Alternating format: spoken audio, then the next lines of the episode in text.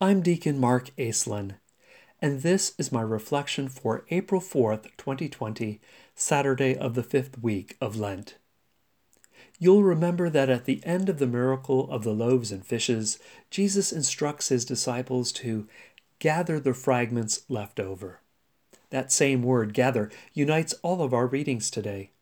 Ezekiel and Jeremiah speak of the seemingly improbable gathering of the twelve tribes of Israel into a new united Davidic kingdom after the exile to Babylon. The evangelist John talks of gathering not just the nation of Israel, but the dispersed children of God to form one spiritually united people of God in the one Lord, Jesus Christ. We can discern a profoundly Eucharistic current in these passages. One, our being gathered up in the unity of Christ in the Eucharist, and two, our hope for being gathered up again in the unity of Christ in the new Israel. These days, due to the current crisis, we have been deprived of the Eucharist. Let me suggest that maybe that's not entirely a bad thing. If by this forced fast we develop an even deeper longing for Christ in our lives, the way I look at it, when I finally return to the Eucharistic table, I'll surely take the Eucharist a little less for granted and receive Christ even more reverently, more lovingly, and more appreciatively than I ever had before.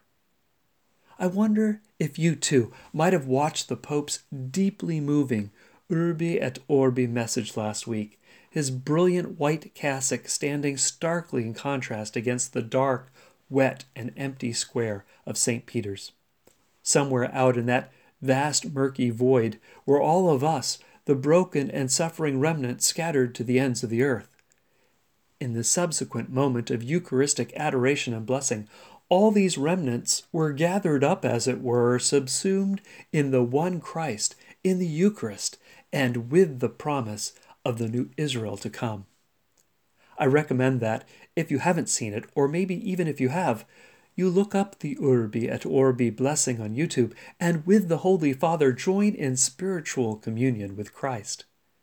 In the presence of Christ, yes, even through a recorded video on the internet, we can pray with St. Alphonsus Liguori My Jesus, I believe that you are present in the most blessed sacrament.